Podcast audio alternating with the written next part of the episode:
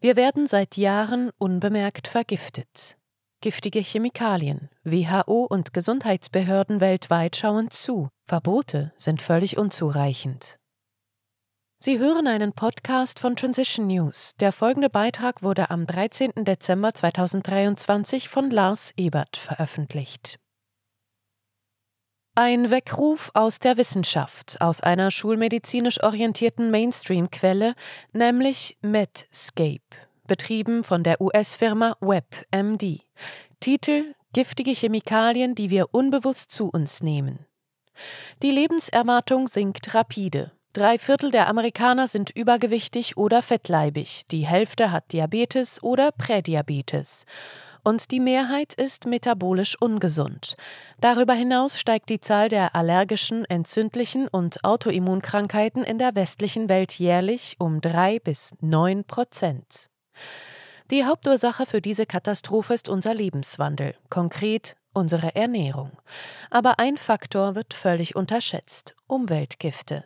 Der Mensch stellt zigtausende unterschiedliche künstliche Chemikalien her, also Stoffe, die es in der Natur nicht gibt. Diese werden in großen Mengen produziert, ohne dass ihre Auswirkungen auf Mensch und Umwelt gründlich erforscht werden. Im Laufe vieler Jahre haben sich jedoch Berichte über die Schädlichkeit einzelner Stoffe gehäuft, zum Teil erschreckende, mit Todesfolge. Der Hersteller protestiert, er verdient ja Geld damit, es gibt lange Gerichtsverfahren, Gutachten und wenn wir Glück haben, gelingt der Nachweis der Schädlichkeit. Dann dauert es in der Regel wiederum Jahre, bis der Stoff verboten wird. Ein viel zu wenig beachteter Faktor bei Krankheiten sind Umweltgifte und endokrin wirksame Chemikalien.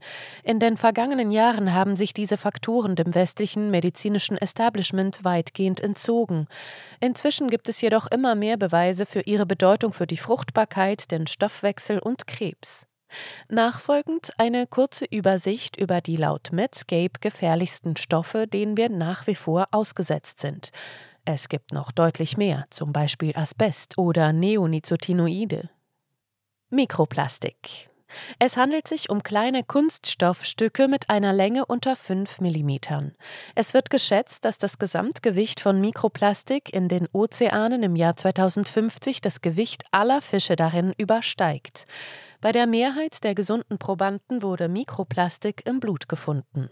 Mikroplastik fördert im Tierversuch die Tumorentstehung und ist, eventuell indirekt, giftig für Zellen.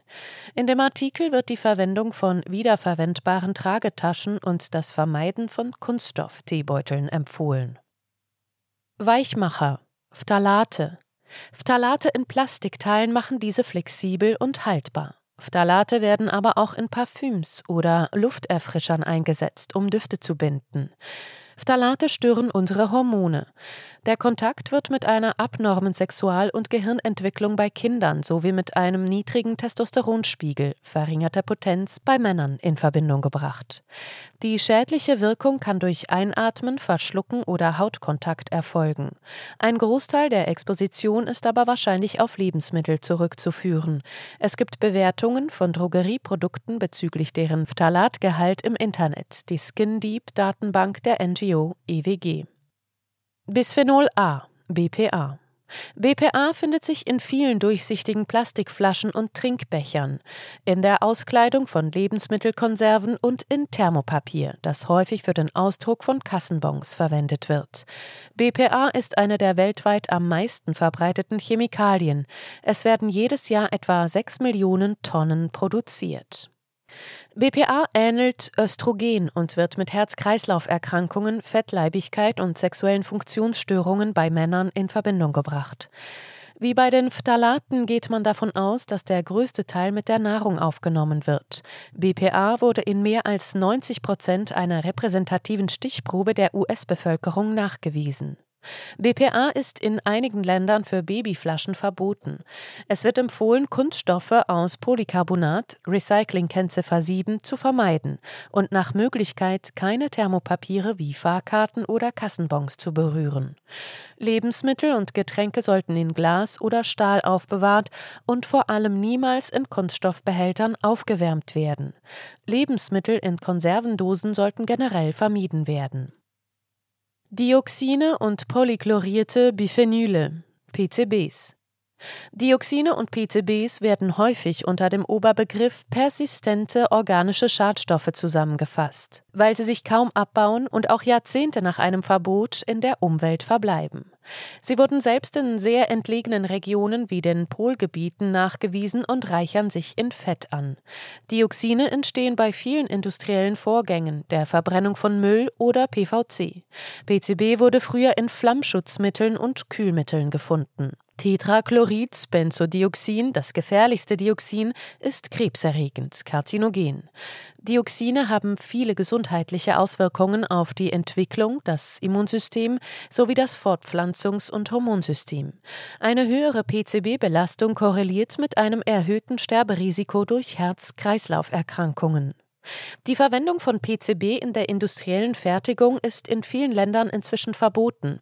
Deshalb wurden die Emissionen deutlich gesenkt. Dennoch gelangen Dioxine und PCB aus der Umwelt immer noch in die Nahrungskette.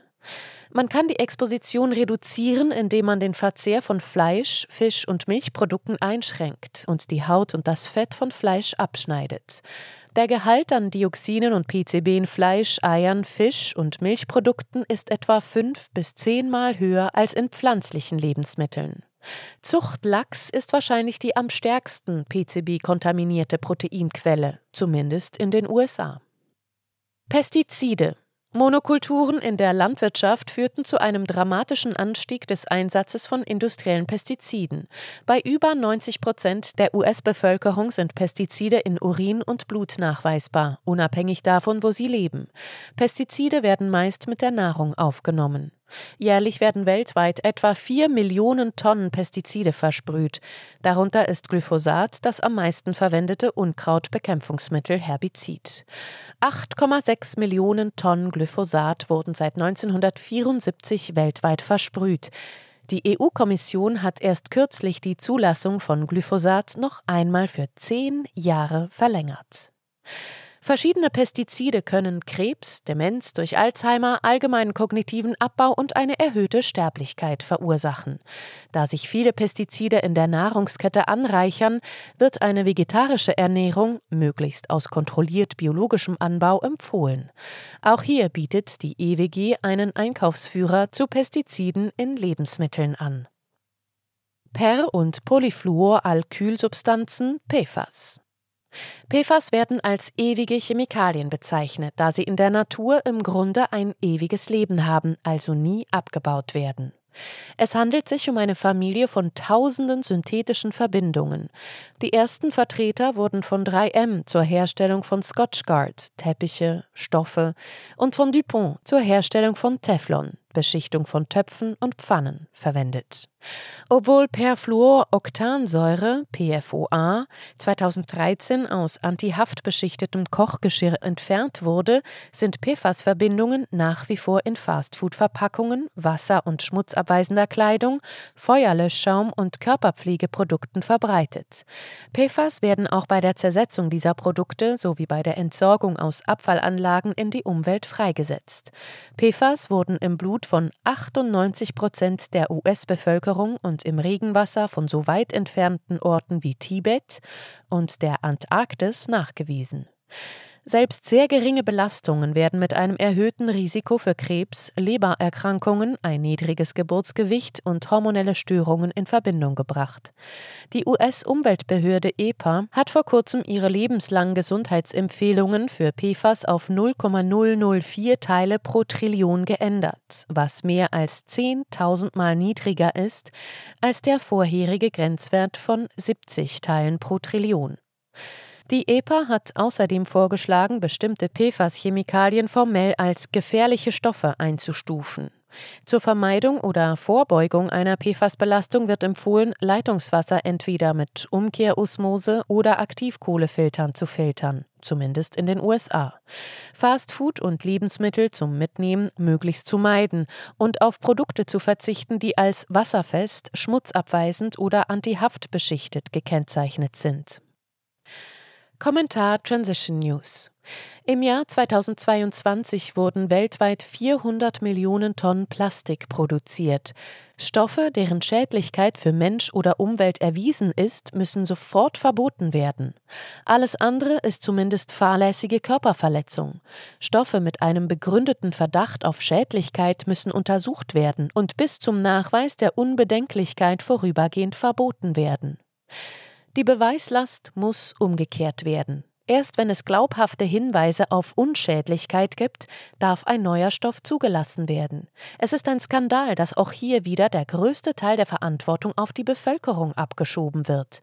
Die Konzerne verdienen Millionen und Milliarden mit gesundheitsschädlichen Chemikalien, die zum Teil nie mehr aus unserer Umwelt verschwinden werden, und dann lautet die offizielle Empfehlung, man solle sein Leitungswasser filtern und gewisse Produkte meiden. Man wird den Verdacht nicht los, dass man, indem man beim Thema Gesundheit ausschließlich auf die Themenblöcke Krankheitserreger und Klimawandel abhebt, von den wirklichen Skandalen ablenken will. Für ein Verbot eindeutig gesundheitsschädlicher Stoffe bräuchte es keine jährlichen Konferenzen, tagelangen Diskussionen oder Abstimmung der Maßnahmen verschiedener Länder. Verbieten. Fertig. Sie hörten einen Podcast von Transition News. Auf unserer Homepage finden Sie unter dem geschriebenen Artikel weiterführende Quellen, Links zu Videos und zu Artikeln über Pestizide und PFAS. Mein Name ist Isabel Barth. Ich wünsche Ihnen gute Lektüre, stay informed und ich sage bis zum nächsten Mal. Dieser Podcast konnte nur entstehen, weil zahlreiche Leserinnen und Leser Transition News regelmäßig durch Spenden unterstützen. Wenn auch Sie uns unterstützen wollen, klicken Sie den entsprechenden Button auf unserer Webseite an. Vielen Dank und merci vielmal.